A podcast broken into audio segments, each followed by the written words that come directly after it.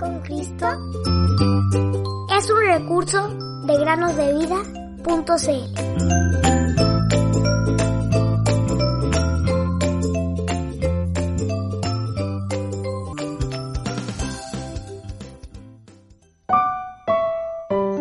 Las aves del cielo que no siembran ni ciegan, ni recogen en graneros, y su Padre Celestial las alimenta. ¿No son ustedes de mucho más valor que ellas?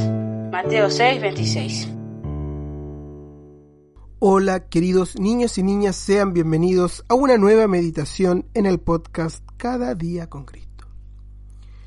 ¿Alguna vez has deseado con todas tus fuerzas que llegue algo o alguien? Quizás esperas el día de tu cumpleaños para ver a tus amigos y familiares, recibir regalos y por sobre todo que todos se preocupen de cómo estás tú.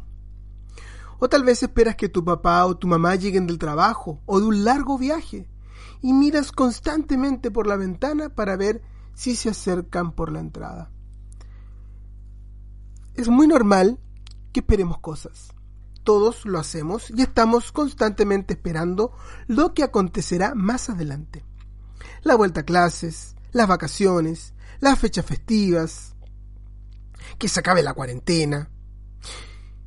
Pero por sobre todas las cosas también, todas las semanas esperamos el domingo para ir a adorar a Dios y cantar junto con otros niños que aman a Cristo. ¿No es así? Sin embargo, como cristianos, hay algo que esperamos por sobre todas las cosas y lo esperamos con ansias. Se trata de un acontecimiento futuro que si bien no sabemos cuándo sucederá, lo esperamos con todas nuestras fuerzas y sabemos que llegará ese día. ¿Saben a qué me refiero? Yo creo que sí. Veamos, piensen, esfuércense. Así es, niños, niñas, esperamos la venida del Señor Jesús por los suyos. En cierta ocasión, Pablo le escribió a los creyentes en Tesalónica acerca de este tema, pues ellos estaban muy tristes porque algunos de sus seres queridos habían fallecido y se iban a perder la venida de Cristo. Sin embargo, él los animó diciéndoles, no se entristezcan como lo hacen los demás que no tienen esperanza, porque si creemos que Jesús murió y resucitó, así también Dios traerá con él a los que durmieron en Jesús. Por lo cual les decimos esto por la palabra del Señor, que nosotros, los que estemos vivos y que permanezcamos hasta la venida del Señor, no precederemos a los que durmieron.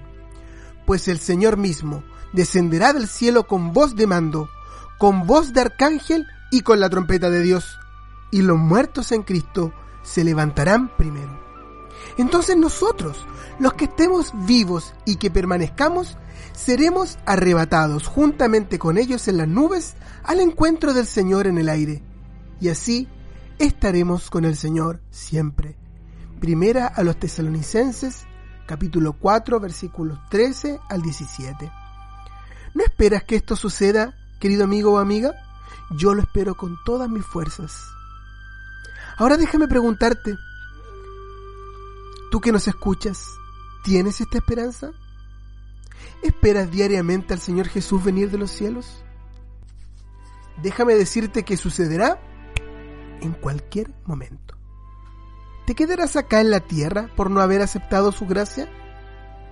Cree hoy en Jesús y cuando Él venga, quizás antes que este podcast mismo termine, te irás inmediatamente con Él y con todos los que lo aman. El apóstol Pablo realmente esperaba este momento, lo anhelaba con todo su corazón.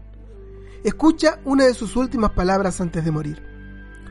Por lo demás, me está guardada la corona de justicia, la cual me dará el Señor, juez justo, en aquel día. Y no solo a mí, sino también a todos los que aman su venida.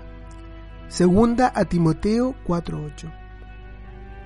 Oh querido amigo, el Señor Jesús le dará una corona a todos los que aman su venida. ¿Lo esperas? Más aún te decimos, ¿amas su venida? El día lunes hablamos de la corona que los hombres le pusieron a Jesús cuando estuvo en la cruz y cómo ahora está coronado de gloria y honra. Pero no solamente eso, Él está dispuesto a coronarte con muchas coronas, como hemos visto también el día de ayer.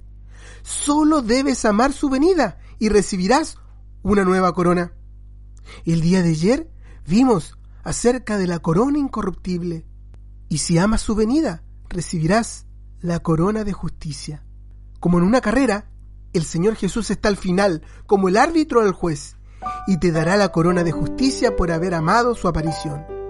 Querido oyente, ¿amas y esperas la venida del Señor Jesús? Si es así, recibirás la corona de justicia en el cielo.